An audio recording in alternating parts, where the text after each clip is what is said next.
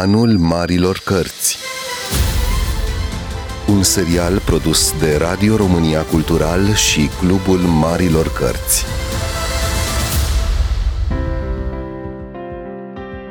Bun găsit, doamnelor și domnilor! Sunt Mihai Neamțu și mă bucur să vă întâmpin din nou cu o emisiune excepțională, Marile Cărți la Radio România Cultural, locul unde încercăm să depistăm care sunt reperele fundamentale atât pentru sufletul omenesc, în alegerile pe care le face, cât și, desigur, care sunt pilonii civilizației noastre, pilonii unei culturi care, din păcate, se află sub asaltul barbariei. Uneori discutăm despre cărți care au o notă academică, filozofică, teologică sau literară, alteori discutăm însă despre marile alegeri în viață sau marile decizii care cu siguranță sunt inspirate de întâlnirea unei cărți fundamentale. În această zi superbă vreau să vorbim despre cea mai importantă până la urmă Evanghelie care este în continuare reținută în uh, textul Noului Testament, e vorba de Evanghelia după Ioan. Vom vorbi însă cu un om special pe care îmi face o deosebită plăcere să îl salut, Ștefan Mihalache, connector cunoscut astfel de oamenii care urmăresc scena artistică românească și mă bucur întâi de toate, Ștefan, să-ți spun că această întâlnire a fost uh, îndelung pregătită și să spun bun venit în studioul de Salut, la Radio Mihai, România. Bine te-am găsit și mulțumesc încă o dată de invitație. Te salut și eu cu toată prețuirea, chiar admiram când intram împreună în aceste studiouri vechi, dar uh, iată care își păstrează așa demnitatea și uh, caracterul vintage. Admiram că pe vremuri se făceau lucruri foarte temeinice. Vechimea are o valoare pe care astăzi puțin o înțeleg, toată lumea este îndrăgostită de nou, de noutate, de modernitate și vechimea textelor se pare că și ea uh, merită încercată, testată. Ești un om care ai surprins uh, în primul rând publicul larg cu piese, cu hituri care sunt și astăzi uh, probabil memorate de către adolescenți și nu numai. Iarna nu e ca vara, aș putea adăuga ca să fiu și da. un pic în ton cu unii politicieni români, dar suntem în plină iarnă și totuși căutăm lumina, căutăm căldura, căutăm soarele și aș vrea să te întreb cum ai ajuns tu să descoperi o altă lumină, o altă căldură decât cea pe care, să zic, scena artistică ți le-a prezentat. Spunea Hristos că adevărul este în noi și El va face oricum lumină, El va judeca, El va face lumină. Oricât ai încerca să cauți în afara ta răspunsuri, tot înăuntru va trebui să bați, să cauți. Și am crezut că mă vor împlini lucruri din exteriorul meu. Am crezut că o carieră îmi va aduce respectul de care n-am avut parte când eram mic, fiind uh, super etichetat din toate părțile. Și ca statut social, și ca etnie, și ca Origine, ca da, origine, exact. ca tot. Am zis că o carieră o să-mi aducă respectul necesar și voi fi împlinit, voi fi fericit. Nu s-a întâmplat. Am zis că dacă mă voi căsători, sigur voi găsi fericirea. Iubirea. Iubirea. Am zis că dacă voi face un copil, sigur, gata, e asta, acolo e împlinirea mea. Devenind tată, nu-i așa? Devenind tată, da. Nu s-a întâmplat. Și atunci uh, a trebuit să caut. Pentru că această întrebare, cine sunt și care-i treaba mea pe aici, indiferent de cât de mult o să te mintă mintea, că da, îi spune minte, tot va trebui să răspunzi la aceste întrebări. Să-ți dai un răspuns. Deci ai simțit mereu o tensiune între ce-ți cerea inima să faci și să spunem ce-ți spuneau prietenii, ce-ți spunea societatea, ce-ți spunea cultura din care proveneai și ce-ți spunea, până la urmă, propria ta minte, cum sugerezi, să îmbrățișezi. Exact, exact. Și am început să caut. Ai avut credința în familie prezentă Da. undeva? Da, 100%. Tatăl meu este un om foarte apropiat de ortodoxie, de biserică. De la el am uh, luat râvna asta pentru cunoaștere. De la el am citit din Sfinții Părinți. Mare lucru, nu știam asta. Da, da, tatăl meu e, să zic, motorul din spate. Doar că, vezi, am început să citesc, am început să caut, dar tot nu găseam răspuns. Și am dat de marea carte, așa cum îi spui tu, de scriptură.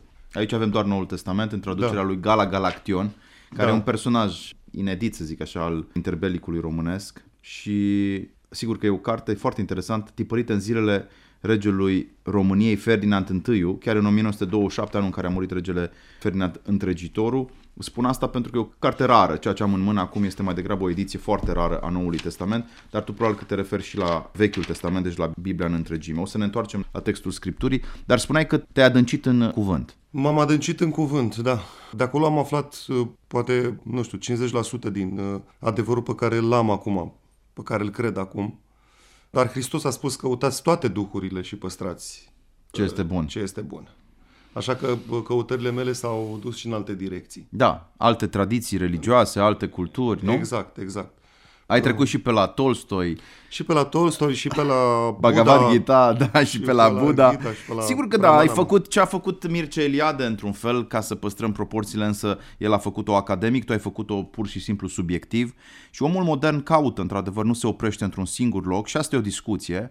Această nestatornicie poate și ea merită discutată, dar nu e o acuză când spun asta, doar e o observație că, într-adevăr, avem dorința întotdeauna să căutăm diversitatea și diversitatea este mai nou un slogan, pe alocuri chiar și un uh, slogan politic. Totuși aș vrea să rămânem în zona cuvântului pentru a vedea ce anume ți-a dat el, pentru că sigur că sunt și alte tradiții și alte intuiții morale.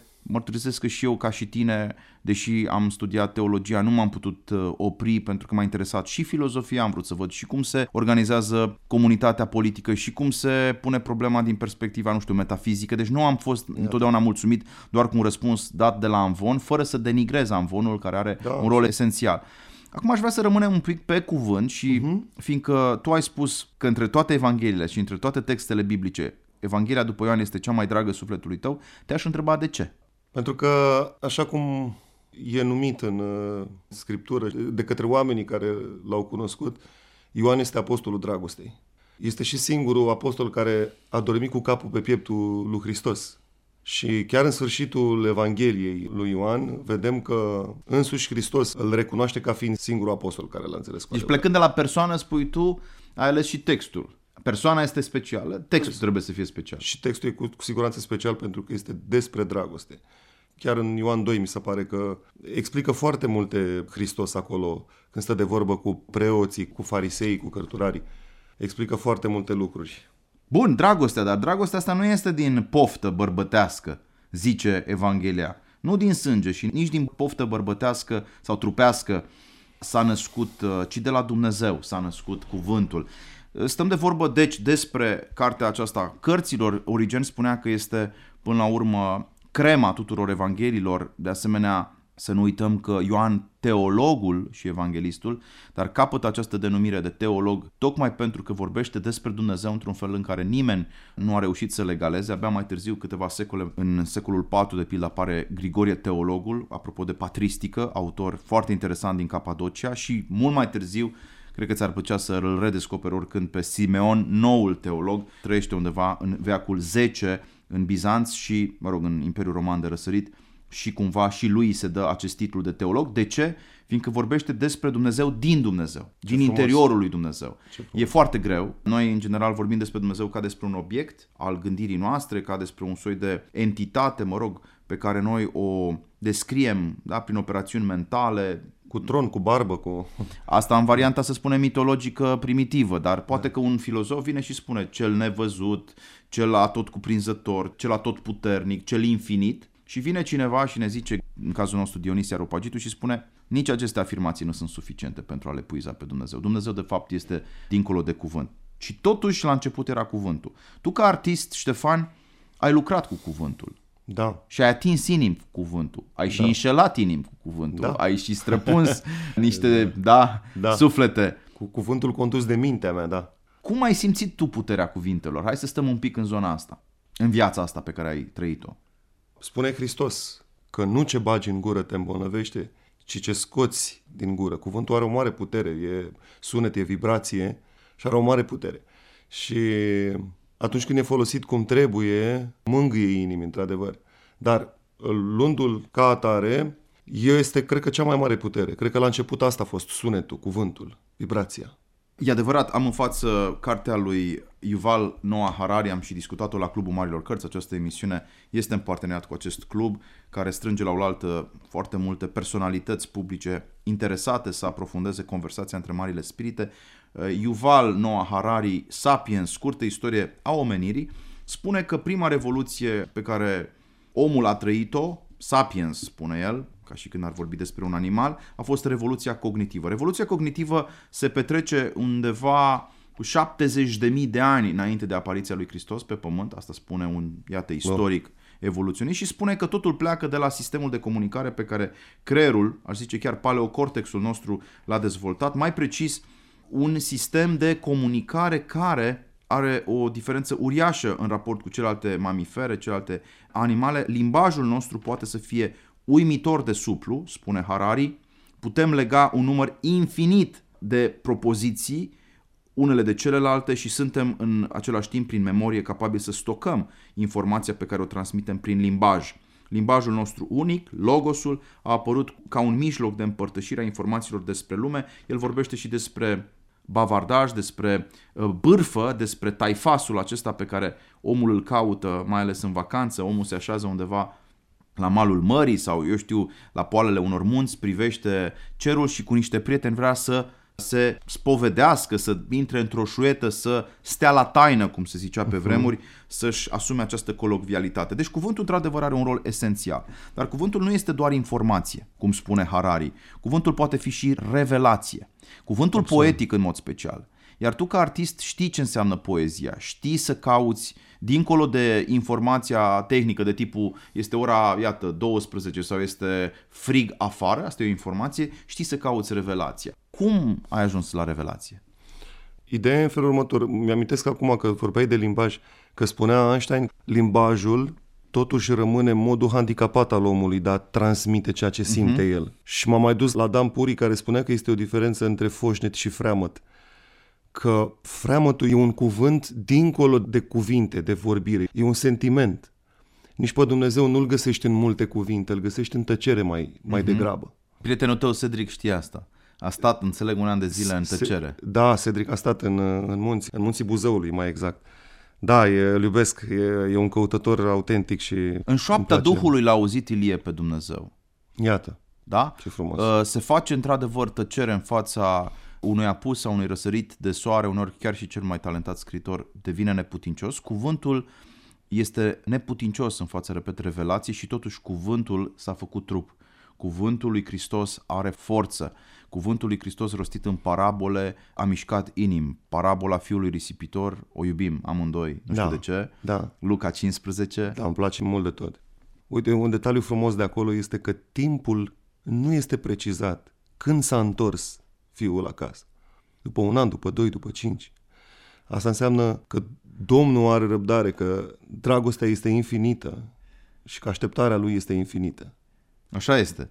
Într-adevăr, uh, fiul risipitor se întoarce cu mintea schimbată și momentul revelației este pentru el rostirea adevărului despre propria condiție. Sunt nevrednic în fața cerului și a pământului. Abia când rostești adevărul despre tine, parcă accesezi o zona ființei mai adâncă decât cea pe care lumea vrea să o vadă. Lumea vrea să vadă că ești bine, că ai bani, că ești stăpân pe situație, da. că ești până la urmă un robot de ăsta care are mișcări automatizate, previzibile și care niciodată nu suferă. În realitate, totuși, suntem oameni și suferim. Absolut. În timpul zilei, cum spunea Anatolie Basarab, ne prefacem că nu ne prefacem, iar seara, când rămânem noi cu noi și nu mai există mod de a te păcăli, te dai ochii cu tine. La început a fost cuvântul. Revin la această da. întrebare. Ce cuvânt al Scripturii te-a atins cel mai mult? Cred că faptele apostolilor, când spune Hristos, mi se pare că acolo este chintesența Scripturii și chintesența lui Dumnezeu. Când spune, poruncă nouă vă dau, să vă iubiți între voi așa cum eu v-am iubit pe voi. Astfel veți fi recunoscuți ca fiind ai mei. Și noi nu ne iubim, ne sfârșim. Ne sfârșim pentru că nu știm să ne iubim pe noi. De ce nu ne iubim pe noi? Că nu știm cine suntem. Vaccinați, nevaccinați, de dreapta, de stânga, etichete, etichete bariere, majoritari, minoritari, orientări sexuale, de tot soiul. Ortodoxi, catolici, A, nu mai spun, penticostal, de câte feluri, de câte feluri evanghelici. Suntem fericiți să sfâșiem cămașa lui Hristos, se pare. Da. Suntem bucuroși să cerem drept de monopol pe cuvânt. Ne considerăm niște urmași de drept, fără să facem absolut nimic. De multe ori pretindem, fiindcă ne-am născut într-o tradiție, pretindem că noi deținem tot adevărul și această tristă performanța noastră este o mărturie foarte proastă pentru lumea din afară. Da. Tot timpul am stat să mă gândesc cu tot ce am mai aflat și eu.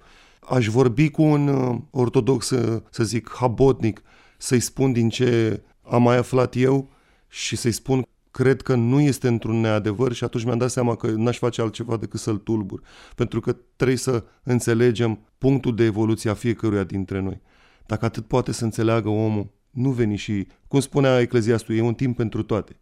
E timp... E un timp și de pelerinaje la Iași, e un timp și pentru redeschiderea Să mai Scripturii. Punem portofelul pe, pe Paraschiva să ne aducă niște... Da, ricii. asta e o interpretare într-adevăr magică a sfințeniei lui Dumnezeu și Dumnezeu este dincolo de schemele noastre mentale. Să ne întoarcem la Evanghelia după Ioan, Da. da. dragi prieteni. Suntem la Radio România Cultural cu un invitat special, Connector, așa îl știți cu toții. El este Ștefan, prietenul nostru drag, pe care îl salutăm pentru că are curajul mărturisirii în spațiu public, nu neapărat al unei confesiuni, nu asta face Ștefan, nu asta face Connector, cât mai ales a, mărturisirea unei neliniști și a unei căutări. Suntem într-un timp în care ideologiile au interzis sufletului omenesc să mai pună întrebări. Ni se dau deja răspunsuri gata fabricate sau prefabricate. Ștefan nu le acceptă pentru că el caută ca un om viu, caută adevărul și adesea îl caută în marile cărți, iar iată, Biblia, să nu uităm, este un plural, ta Biblia în limba greacă înseamnă cărțile și între toate cărțile Bibliei, Evanghelia după Ioan răsare așa ca un fel de munte scăldat în slavă. Nu folosesc întâmplător acest cuvânt pentru că, dacă îmi permiți, o să fiu acum mai Te rog. pedant, vreau să citim. Te rog, da. Asta da. facem noi la Radio România Cultural. Dragi prieteni, vă mulțumim că ne ascultați. Suntem singurul post cultural din toată România. 300.000 de oameni ascultă Wow. acest post. Și îi salutăm pe toți din Botoșani până în Valea Oltului și din Dobrogea până în Banat, din Transilvania până în Oltenia și Muntenia. Suntem tare bucuroși că suntem ascultați. Mulțumim pentru mesajele noastre. La început era cuvântul. Și cuvântul era la Dumnezeu și Dumnezeu era cuvântul. Acesta era într-un început la Dumnezeu. Toate prin trânsul s-au făcut și fără el nimic nu s-a făcut din tot ce s-a făcut. Întru el era viață și viața era lumina oamenilor și lumina luminează în întuneric și întunericul n-a cuprins-o încă. Fosta om, trimis de la Dumnezeu, iar numele lui era Ioan. Acesta a venit spre mărturie ca să mărturisească despre lumină ca toți prin el să creadă. Nu era el lumina, ci ca să mărturisească despre lumină. Era lumina cea adevărată, care luminează pe tot omul venind în lume. În lume era și lumea prin trânsul s-a făcut, dar lumea nu l-a cunoscut. Într-o ale sale a venit, dar ai săi nu l-au primit. Iar câți l-au primit, le-a dat putere ca să fie fii ai lui Dumnezeu, adică celor care cred într numele lui, care nu din sânge, nici din poftă trupească, nici din poftă bărbătească, ci de la Dumnezeu s-au născut. Și cuvântul s-a făcut trup și s-a sălășluit întru noi și am văzut mărirea, slava lui, slavă ca a unuia născut din Tatăl, plin de dar și de adevăr. Este prologul care se citește în fiecare noapte de Paști în bisericile, aș spune, tradiționale, cred că și la catolici, cu siguranță la ortodoxi. Acesta este cuvântul care se citește. În plină noapte vine lumina prin acest cuvânt care, într-adevăr, să spunem lucrurilor pe nume, a salvat vieți. Iar tu ești un om care și-a salvat într-un fel viața prin întâlnirea cu acest cuvânt. Da. Spune-ne despre aceste vieți transformate pe care le-ai văzut în jurul tău. Oameni care n-au mai putut să fie aceiași după ce l-au văzut pe Hristos. Privirea care nu poate fi uitată a lui Hristos te-a străpuns. Acum, trebuie să vedem și la ce nivel de profunzime vrem să înțelegem versetele astea. Pentru că tot în Scriptură ni se spune, nu mai știu exact unde, că lumina nu se ține sub obroc. O spune Hristos însuși. Da, deci nu este lumina pe care o luăm de la biserica aia, e o datină frumoasă și un obicei superb. Dar nu aia este lumina, ci lumina este starea de adevăr, iznesul, cum spun americanii, ca să beingness-ul, a fiul și atât. Tu cel dincolo de intenție. Atenția fără de intenție. Exact, aia este lumina, ăla este adevărul, aia este dragostea. Am văzut oameni schimbați, dar am văzut și oameni orbiți, cum a spus Hristos acolo, orbi care călăuziți alți orbi și cădeți amândoi în groapă. În general, când se contaminează cu duhul puterii, religia devine într-adevăr periculoasă. Da. Eu am o problemă Când cu vine treaba vorba de control, iartă-mă, te rog. Control, exact. De supunere și așa mai departe. Isaia 29 cu 13 spune clar, acest popor mă cinstește cu buzele și cu gura și cu inima deloc și spune așa, frica este doar un obicei și o datină venită de la om, nu de la mine. Eu nu înțeleg de multe ori de ce încă se mai începe așa o slujbă. Cu frică să ne apropiem de Domnul. Am înțeles, frica este începutul înțelepciunii, dar pentru cine? Pentru un copil. Copilul ca nivel mental, da, ca putere mentală, a crescut. Ca să fac totuși dreptate, cunoaștem puțin textele acestea, cu frică de Dumnezeu, cu credință și cu dragoste, apropiați De ce să nu începem invers? Poate pentru că dragostea este uneori ea însăși răstălmăcită, fiindcă e percepută ca un fel de, nu știu, atitudine zaharisită, îmi vine să zic, a preotului a lui Dumnezeu chiar față de oameni și uneori oamenii abuzează și dragostea care, cum să spun eu, nu e disciplinată, știi că poate să ajungă la abuz, asta mă refer la relațiile între oameni. Aia nu-i dragoste, căci dacă vrem să vedem ce e dragostea, trebuie să ne uităm la cel ce e dragostea, adică la Hristos. Iubiți-vă între voi așa cum eu v-am iubit pe voi. Jerfelnic. Absolut. Cuvântul, ni se spune aici foarte interesant, aș vrea să facem acest sistem de Te rog. echivalențe pentru toți cei care ne ascultă. Cuvântul era viață și viața era lumină. Deci, când trăiești cu Dumnezeu în mod normal, ar trebui să emani în jurul tău nu o tristețe de asta mioritică, resemnată, nefericită, ci o viață în abundență. Da. Omul credincios ar trebui să fie plin de viață, plin de lumină, atenție, ce ne mai spune? Să fie, de asemenea, atins de slavă, dar nu de slava de șartă, evident, ci de o lumină care este cumva din veșnicie, care are cumva o calitate extraordinară. Așa cum te uiți la fața unui om pocăit, bucuros, întors la, la Hristos și vezi pe fața lui o strălucire pe care nu are omul plin de griji. Așa ar trebui să arate creștinii în lume, nu?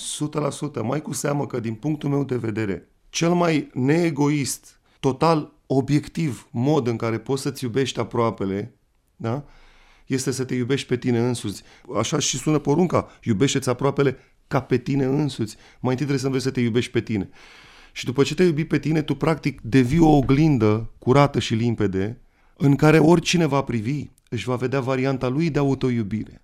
Cum spunea Ellen Watts, dacă eu vin la tine exact ca maimuța la pește, întinzând mâna și spunându-ți, dăm mâna, dragă pește, ca să nu te neci în apă, că vezi, Doamne, în adevărul meu e adevărul pe care tu nu-l știi, nu fac altceva decât să fiu subiectiv cu dragostea mea.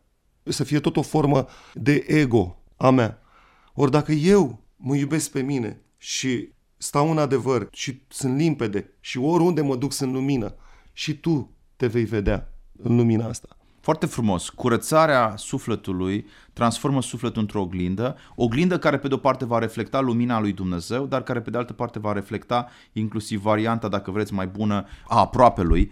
Alan Watts, profesorul care, atenție, l-a marcat în tinerețe, nu știu dacă știai, pe Seraphim Rose, călugărul care s-a convertit în California. De Serafin Rose, da, da, știu. Și care a avut la rândul lui un, un ucenic care a scris o carte, cred că ți-ar plăcea, Christ the Eternal Tao, scrisă de Father Damascene. Suntem, doamnelor și domnilor, la Radio România Cultural, discutăm despre marile cărți cu Connector, Ștefan, prietenul nostru atât de iubit de mulți ascultători. Suntem tare bucuroși că avem susținerea acestei minunate edituri, Baroque Books and Arts, care scoate cărți, probabil că cele mai elegante cărți apărute în limba română sunt cele publicate de către cei de la Baroque Books. Vă recomandăm Bunele Maniere de Sabine Denuel, de pildă o carte esențială. De asemenea, vă recomandăm între cărțile recent apărute Alexander von Schönburg, un mare aristocrat, Arta conversației la noi.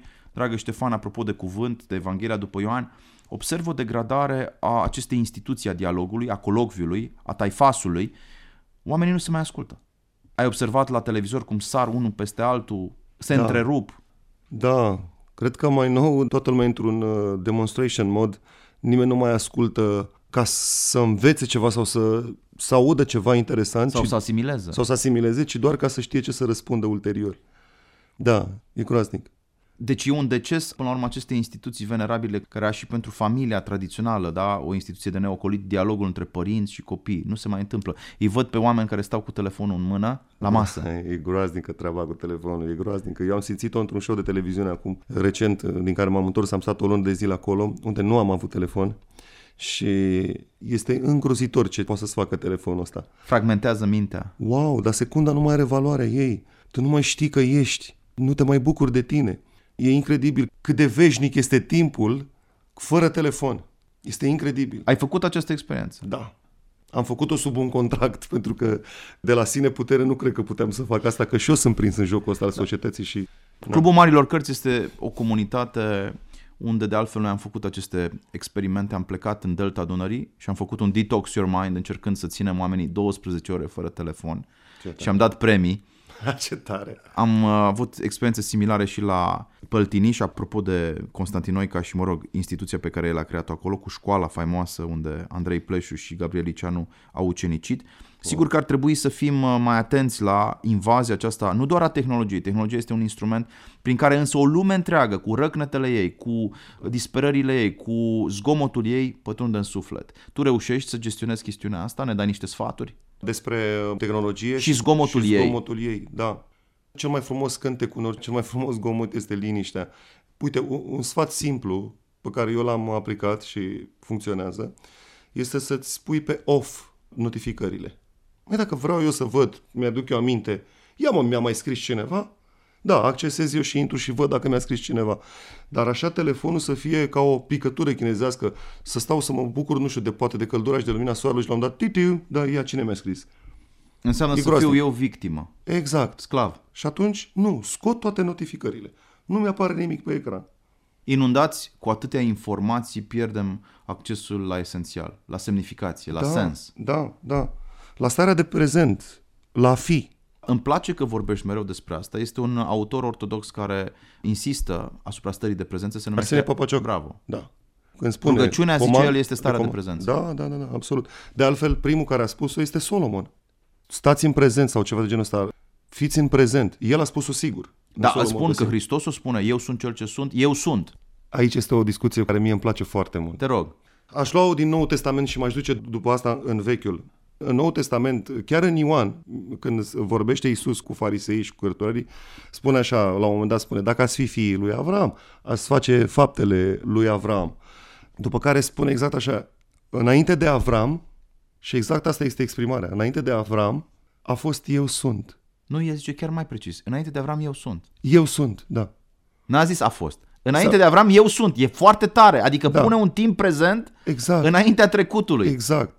Și dacă nu ducem în trecut să vedem în Deuteronom 3, când Moise îl întreabă pe Dumnezeu, Dumnezeu fiind sub formă de flacără arzătoare în, în tufișul respectiv, și îl întreabă cine ești? Și el răspunde minunat și perfect în acord cu adevărul. Eu sunt cel ce sunt. Păi putea să pună peste eu sunt cel ce sunt toate atributele, toate adjectivele. Infinit, sunt atotputernic, sunt... Eu sunt cel ce sunt. Aceasta este starea de prezent. Acest eu sunt este dincolo de orice intenție a noastră. Iar Și asta tu este crezi adevărul. ca și Hristos că va veni vremea când ne vom închina nu într-un templu sau într-altul, și ci în duh și în adevăr. în duh și în adevăr. Amin. Ești pe urmele lui Evagrie Ponticu, care la un dat a părăsit lumea. Era un tip foarte seducător, acest Evagrie. Uh, uneori se pare că a sedus și soții de diaconi și de preoți prin Constantinopol, până când i-a tras un șut, ca să zic așa, o, o altă sfântă, Macrina, și l-a trimis fix în deșertul egiptean, în Nitria și în alte zone ale nordului egiptean și acolo s-a desăvârșit printr-o rugăciune și o purificare care merită emulată astăzi. Stăm de vorbă, doamnelor și domnilor, despre rostul marilor cărți în viețile noastre risipite, în viețile noastre aglomerate, în viețile noastre zdrobite de false presiuni, mai ales presiuni sociale. Sunt atâția tineri care urmăresc social media și cred că ăla e modelul. Fata trebuie să se dezbrace, bărbatul trebuie să fie neapărat un macho, o gorilă cu mușchi, scuzați-mă această Da, expresie, da, dar da, asta da, este tendința. Cultivarea minții nu se mai evaluează sau nu se mai valorizează. Uh, Se vorbește foarte mult, dragă Ștefan, despre școala online. Nu mai pune nimeni mâna pe o hârtie, pe un pix, pe o bucată de caiet sau de, mă rog, E adevărat. pergament. De ce oare pierdem esențialul în societatea noastră românească? Pentru că ne interesează viteza. Ăsta este singurul, să zic, motor al tehnologiei astea avansate. Dar aici este un paradox. Pentru că, de fapt, timpul este veșnic. Tu ești timpul. Tu ești din totdeauna și vei fi întotdeauna. Dar trebuie să stai în prezent. Dacă tu crezi că, făcând tot felul de gadgeturi, care sunt minunate de altfel, dar care te absorb cu totul, vei câștiga timp, te înșeli. Se spune, o spune de fapt Andrei Pleșu, că dacă ești mereu ocupat, ești într-o stare sau ești sub ocupație. Ce frumos! Și ce Recomand logic. și îți fac cadou această carte, un dialog cu Andrei Pleșu să și cu rămână, alte mulțumesc, să-l personalități. apreciez din suflet pe domnul Andrei Pleșu. Credință și rațiune, dialoguri, contradicții și împăcări, câteva dialoguri pentru sufletul Place tău. mult. Da? Mulțumesc mult. Și de asemenea avem un cadou pentru Ștefan, pentru Connector șapte ani în Occident, nu în Tibet. Da, ci în- Iar pentru interesant. că ești român și Eminescu a fost sub influența acestui mare gânditor, în felul său controversat, nu neapărat creștin, dar care s-a uitat spre budism, apropo, Arthur Schopenhauer, scrieri Ah, ce lămuritoare tare. și întregitoare ale operei mele. și mulțumesc fiindcă tot mult. l-ai pomenit pe Să tatăl tău, ăsta este un cadou să-ți oferim și o dedicație poate într-o zi de la traducător. Iată, fiindcă tatăl tău este iubitor de patristică, Da, patristică. Grigore da. Denisa a fost întotdeauna feblețea noastră și aici avem o traducere din greacă, deci un text extraordinar din greacă tradus de către un savant de la Oradea, prietenul nostru Gheorghe Ovidius Ferlea, un cadou pentru Să Connector. rămână, mulțumesc din Ne suflet. bucurăm tare mult. Ne apropiem de final, doamnelor și domnilor. Uh, Menționăm că la Radio România Cultural, marile cărți reprezintă o noutate pentru acest an. Într-adevăr, este esențial într-o lume în care ne digitalizăm, să ne reconectăm, apropo de connector, da. la marile cărți, cărțile care până la urmă sunt ferestre către o nouă perspectivă, către o lume poate mai bună decât lumea în care trăim, să nu uităm de marile personalități care au fost surghiunite, care au fost expuse la ceea ce înseamnă, de pildă, siberile de gheață ale Rusiei, fie țariste, fie ale Rusiei staliniste. Mă gândesc acum la Dostoevski, cel care în închisoare îi scria fratelui său, Mihail, Mișa, trimitem cărți, nu reviste, adăuga el, ci cărți, cât mai multe cărți. Și vorbea și despre Coran, și vorbea și despre Noul Testament, și despre Biblie, vorbea și despre istoricii romani, și despre Diocasius și despre, bineînțeles, Plutarh. Deci, cărțile au fost salvatoare pentru un Dostoevski, să nu uităm că Noul Testament, de altfel, a fost inițial singura carte cu care el a putut să petreacă primii patru ani de închisoare, apoi în închisorile comuniste, că tot îl avem aici pe Coba cel cumplit, pe Stalin în fața noastră, în uh, închisorile comuniste, spuneam, adesea cărțile care n-au putut să pătrundă au fost spuse sau povestite pe de rost de Nicolae Steinhardt, de Richard Wurmbrand și de asemenea alte personalități. Deci, cărțile au fost pur și simplu cărămizi sufletești și, aș spune, un colac de salvare pentru oamenii mari ai acestei lumi. Pentru tine, Categoric. pentru tine, ce cărți, în afară de Biblie, Da. par să fie de folos acum? Recunosc că dacă o să mă audă tata acum, să fie grav. Acum citesc cărți New Age, nu e nicio problemă. cărți New Age, îmi place foarte mult Ellen Watts, uh, Wayne Dyer, nu știu ce Ellen să... Watts s-a tradus la noi în anii 90 prin grija domnului Andrei Pleșu, ca să ți-l fac și mai simpatic, Ia la uzi. Humanitas, din câte țin minte. Ia auzi. Da, este o personalitate care a marcat anii 60 într-o lume materialistă, cum era lumea americană, cineva a încercat să ducă ceva din intuițiile Orientului acolo, de altfel se întâmplă des, și l-ai pomenit și pe Tolstoi. Ce ți-a plăcut la Tolstoi? Evanghelia pe scurt al lui Lev Tolstoi este incredibil de frumos. Dar eu am început cu cărți mai micuțe, să zic așa. Cu Valeriu Gafenco, Sfântul Închisorilor, mă rog. Un uh, personaj. Da, da, da. Chiar și Constantin Noica, Pagini de suflet românesc, e o carte frumoasă pe care o recomand și eu, pentru că am citit-o și mi-a fost dragă. Ce bucurie mi-ai făcut spunând asta. Extraordinar. Da, uh, mi-a plăcut foarte mult între Freud și Hristos, că am văzut acolo ceva cu Freud. Baștovoi. Al lui Baștovoi, da, care m-a impresionat tare și mi-a dat mult de gândit. L-am cunoscut la Essex, la mănăstirea părintelui Sofronie Saharov, pe părintele Savatie Baștovoi, care e un personaj. Într-adevăr, aici avem despre nervozitatea modernă, Sigmund Freud. Freud a încercat să explice stările de conflict interior ale oamenilor prin uh, sexualitate, sugerând că noi toți suntem niște frustrați. Astăzi nu cred că e cazul, Ștefan. Toată Nu. lumea vorbește despre sex și nu despre dragoste. Da, sexul, din câte știu eu, la bază, ca și etimologie din latina veche, cred că... Înseamnă da, a separa, bravo, a separa, bravo, da. bravo. Iar amoreses, care este uh, străbunul lui uh, amor, este apropiere, nu? Am o amare, am Am o o- amare, așa este, dar uneori e și amar, știi? A, Amorul. E amar. Cum e amorul tău astăzi? Cum spunea paleologul, doar după o vreme de amar din ăsta, cel puțin, de exemplu, uite, în căsătorie, începe raiul. După nu? pelinul începutului vine și dulceața sfârșitului. Doamne Da. ajută să fie cu folos pentru toți. Experiența aceasta a căsătoriei este și o experiență a responsabilității. Ea te maturizează, ea este o experiență care te scoate din egoismul ăsta infantil. I, me and myself, această Da. ecuație în care de multe ori noi ne înscriem, este o ecuație înșelătoare. Trebuie să ai responsabilitate pentru cel din fața ta. Absolut, absolut. Cu o singură mențiune, și anume că însuși Hristos a spus că cine își va iubi copilul, mama, Mai mult soția, decât pe el. Mai mult decât pe el, el fiind, atenție, nu un personaj, un brand care și-a căutat slava lui, ci el fiind calea, adevărul și viața, nu e vrednic de mine, nu e demn de mine. Așa este. Uneori, ca să traducem, să nu speriem pe cei care ne ascultă, uneori folosim pretextul iubirii față de soție sau față de copii pentru ca până la urmă să ne scufundăm într-un materialism cras. Stau la serviciu 17 ore pe zi ca să-mi ajut familia, dar de fapt tu te neglijezi pe tine și nici nu iubești cu adevărat aproapele tău de multe ori îți construiești palate pentru că spui că familia e importantă și în fapt ignori și relațiile, te ignori și pe tine și pe Dumnezeu. Așa este. Folosim mm. foarte des argumentul ăsta, sunt părinte, sunt uh, fiu, sunt uh, soț, ca să continuăm această paradă, nu? De egoism materialist. Exact. Până la urmă ești și atât. Restul personajelor individului sunt niște mici etichete, iluzii, ai de demonstrat niște lucruri, dar întorcându-ne la, la esența discuției noastre de acum un minut, cred că trebuie să nu mai confundăm legea cu dragostea. Pentru mine nu e, nu e o obligație sau o lege să-mi iubesc copilul sau muzica, meseria pe care o fac. Deci, practic, dragostea este sfârșitul legii. E dincolo de trebuie. Exact. Povestește-ne puțin și în plan practic despre lucrurile care s-au schimbat în bine în viața ta odată ce ai îmbrățișat credința. Nu o religie neapărat, cât credința. Spiritualitatea. Spiritualitatea. Da. M-am descoperit pe mine. Eu, care se leagă foarte mult cu acest eu sunt. Și când spun asta practic vorbind, am început să-mi dau seama că am uh, un trup care nu deține gură, că am un trup care nu deține buzunare, n-are ce să adune.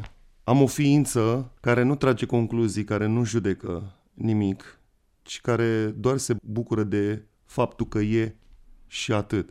De altfel, am observat că toate experiențele care au venit au și plecat din viața mea sau că pot pleca din viața mea. E posibil să divorțez. E posibil ca copilul meu să apuce un drum, știu eu, prin, nu știu, țări și să mă mai sune așa odată la, nu știu, sărbătoare. Și tu ai când... construit un templu. Da, da tu ai construit un templu, spun. E, exact. Și atunci am observat că singura bucurie care nu mi-o mai poate lua nimeni niciodată vine din conștientizarea faptului că sunt. Și că acest sunt l-am exemplificat printr-un exercițiu mic, când închizi ochii și elimini tot, absolut tot din jurul tău, pentru că tot ce poți să vezi cu ochii tăi nu ești tu, nu? Până la urmă, dacă mă uit la cartea asta, cartea asta fiind observabilă, e clar că nu sunt eu, că n-am cum să am ochi și aici și dincolo să fiu în același timp. Corect. Bun, și atunci dacă eu închid ochii și elimin tot din viața mea, inclusiv trupul ăsta al meu, o să văd că rămâne un gol. Iar eu sunt doar conștiință. Conștiință, exact. Mi se pare că Muji Baba spune asta. La nivel de individ, la nivel de personaj, da, eu sunt în acest trup, dar la nivel de conștiință, acest trup este în mine. Eu când închid ochii și elimin tot și rămâne un gol, încep să pun întrebări. Acest gol, de unde începe? Și văd că nu are început. Dar unde se sfârșește? Și văd că nu are sfârșit. Seamănă puțin cu descrierea lui Dumnezeu. Fără început și fără sfârșit. Acest gol judecă ceva? Nu. Trage concluzii? Nu. E religios, aparține unei religii? Nu. Vreunui partid politic? Nu. El doar e și atât. Deci tu ai descoperit tensiunea între a fi pe de-o parte și a avea pe de altă parte. Da, nu sunt a avea, nu sunt ce dețin, nu sunt suma pe care o... Eu sunt suma la tot ce nu pot renunța. Ăla sunt eu până la urmă. Iar eu dacă pot să renunț la tot, că asta spune Hristos, nu? Vinde tot și urmează-mă. Despre asta este vorba. Păi gândește că milioane de români, fără să-i acuzăm, din potrivă iubim și prețuim, sunt frații noștri de mai departe, au părăsit România pentru că n-au avut. Gândește că mulți și-au construit poate palate și nu exagerez, în Maramureș te duci și vezi sate unde s-au construit palate. Uite, iată, o rimă, nu m-am gândit la ea, dar da. e și asta semnificativ. De ce? Unii au spus pentru că am un copil. Te-ai dus în palatul respectiv și ai întrebat de, de ce ai 13-14 camere? Pentru că vreau copilul meu să se întoarcă. Dar l-ai întrebat vreodată dacă el vrea să stea aici în certeze și nu la New York? Corect. Și omul a construit efectiv un palat, a băgat sute de mii de euro și a zdrobit sănătatea. A muncit de dimineață până seara, poate într-un șantier. Da, vorbim de românii noștri, frații noștri pe care îi iubim. Iată. Dar le spunem ce spune chiar, iată, connector aici, da? Nu te-ai conectat cu verbul a fi, ci mai mult cu verbul a avea. Exact. Că și tu la nivel de conștiință nu ai buzunare, nu ai casă. Dar zi mie ceva ca intelectual. Hai să spun eu unde apare ispita. Știi ce ispită suferim noi în fiecare zi, intelectualii? Noi credem că conștiința are hambare prin memorie. De pildă, uite, îmi place să știu. Uite, în cazul meu, a venit da. COVID-ul, m-a lovit, da. am fost în spital 10 zile și mi-am pierdut memoria. Nu definitiv, că se mai vede că mi-amintesc câte ceva, dar totuși atunci când am pierdut această facilitate de a cita, de pildă, cum faci și tu, da. m-am speriat, am zis, domnule, dacă eu nu mai am memorie, înseamnă că eu nu mai sunt Mihai Neamțu. Fiindcă, în general, cu asta defilam. Și mi-am dat seama, stai mă puțin, Dumnezeu mi-a transmis un mesaj. Tu nu ești doar ceea ce ți amintești, ci ceea ce, atenție, deții sub raport de informație. Deci conștiința nu este hambarul în care tu pui amintiri. Un news page pe care îl accesezi când vrei. Dar nu e aia. Nu, absolut. Din moment ce poți să observi inclusiv treaba asta, e clar că tu ești observatorul acestui news page, acestei memorii. Dacă tu o poți conștientiza, o poți observa. De multe ori ne fălim, nu? Cunoașterea îngânfă, dragostea zidește, ne fălim prin ceea ce citim, ne fălim prin ceea ce purtăm ca haine, ne fălim prin vacanțele pe care le facem, ne fălim prin prietenii pe care îi avem, dar tot timpul verbul a avea pare să fie mai important decât a fi. Deci lecția lui Connector pentru cei care ne ascultă, pentru prietenii de la Radio România Cultural și de la Clubul Marilor Cărți este fi atent, dincolo de intenție. Exact, fi. Mai scurt, fi și atât. Fi pur și simplu. Din punctul meu de vedere, niciodată o portocală nu s-a gândit că ar trebui să fie mai portocalie ca să fie plăcută sau Cred că niciodată două flori nu stau de vorbă despre o a treia floare să zică, uite, aia n-am florit destul. Astea sunt venite numai din mințile noastre. Comparațiile. Comparații. Și zice Hristos, priviți la păsările cerului. Nici nu seamănă, nici nu adună, nu? Exact, priviți la crinii pământului. Corect. De ce te îngrijești de îmbrăcăminte când nici Solomon cu cele mai frumoase haine brodite cu cele mai scumpe pietre n-a depășit frumusețea unui crin? Niciodată. Dovadă că toți pictorii mari s-au uitat la aceste frumuseți, inclusiv al nostru Lucian cu anemonele Da. lui, tot Da. la flori s-au uitat. Flori, corect. Deci ca să fie o floare trebuie să nu mai ai griji. Exact. Și mai e o chestie, și chiar și cu cunoașterea asta prea multă, adică trebuie să... Asta academică, da. Da, trebuie să începem să ne uităm la soare, bucurându-ne că ne dă căldură și lumină și nu vrând să vedem ce e în el. Nu, chiar nu e important. Nu e important să vezi ce reacții chimice au loc, da? În discul solar e important să vezi cum anume proiectează el soarele acesta lumina peste o toamnă, iată, o toamnă, la fel ca toate celelalte, plină de splendoare, de slavă, îmi vine să zic. Uneori mă uit, dragă Ștefan, mă uit la această creație a lui Dumnezeu, îmbrăcată în hainele, iată, minunate ale toamnei și îmi spun că, da, Dumnezeu are un veșmânt frumos. Nu este El acolo, nu facem panteism aici. Dumnezeu nu este însă natura neapărat, dar El E și natura. e și natura și El strălucește prin natura pe care a creat-o, care e un veșmânt. Absolut și este superbă. Deci eu am poze pe Instagram, pozez copaci. Deci îmi dau de niște copaci superbi, superbi. Dacă ești puțin atent și ridici puțin capul din pământ, unde e o energie total Negativă. negativă și nefolositoare, și te uiți un pic în jurul tău, în sus, o să vezi frumosul. Este incredibil de frumos Dumnezeu. Așa-l observi. Natura este clar atributul lui, frumosul lui. Absolut, e superb ce ai spus. Mai am discuții cu un prieten eh, foarte filozof, un muzicant extraordinar, Leonard Croitor, cu care mai eh, pierd nopțile, ne dăm eh, mesaje și filozofăm despre Dumnezeu, despre frumos. Apropo de frumos, mi-a spus un lucru extraordinar. A cunoscut un bun prieten de-al lui Nikita și povestea că Nikita a definit talentul într-un mod extraordinar. Nu m-aș fi gândit niciodată. Spunea că talentul nu este altceva decât simțul estetic. Și ca să observi lucrul ăsta, te uiți în natură și o să vezi că dacă ești conform legilor naturii, dacă te uiți la simetria unei flori, dacă te uiți la desenul unui fulg, de- este perfect, ăla este talentul. Să fii în conform legilor naturii. E, și am scris într-o seară prietenului meu chestia asta și aș vrea să vă spun și vouă. Și spune așa, pe cine să iubești dacă la cel mai profund nivel toată ființa, tot omul s-ar iubi pe sine cu adevărat? Unde să mai pui tu peste prea plinul celuilalt? Unii vor spune, păi da, dar nu mulți știu să se iubească și trebuie să ajutați. Și așa cum am spus mai devreme, dar cel mai sincer și total nesubiectiv, nepersonal mod de a-l ajuta pe celălalt este să te iubești pe tine, astfel devenind o oglindă limpede, curată, în care toți cei care se vor uita își vor vedea varianta lor de autoiubire. Doar așa ar putea să dispară odată pentru totdeauna iluzia apartenenței de grup, căci niciodată nu a fost vorba despre celălalt, ci doar despre tine. În cel mai neegoist mod să te iubești pe tine cel complet, căci la nivel profund înțelegi că nu există separare. La nivel profund ai acceptare totală în care înțelegi că diversitatea face parte din dinamica și farmecul vieții însăși. Nimeni nu s-ar uita la un film în care există un singur cadru care se repetă obsesiv pentru o veșnicie, fie el și un cadru cu un moment al fericirii complet. Dualitatea face parte din scenariul acestui film. Ea dă dinamică. Binele a avut nevoie tot timpul de un contrapunct al lui ca să aibă dinamică. Altfel, ar fi fost banal.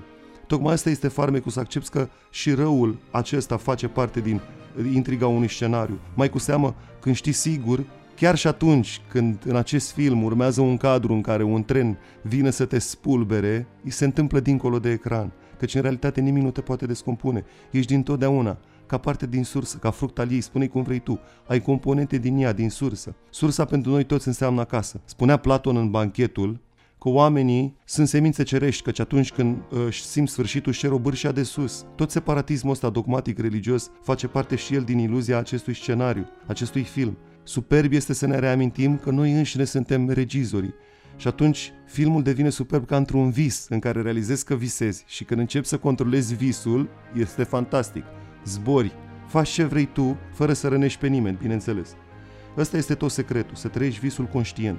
E cea mai mare bucurie când conștientizezi că ești la nivel profund, devine o bucurie pe care nu ți-o mai poate lua nimeni niciodată. Dacă toate lucrurile, oamenii, experiențele din viața ta vin și pleacă, e bine această bucurie a conștientizării că ești, e completă, cu cerc închis, indestructibilă, care nu se va termina niciodată.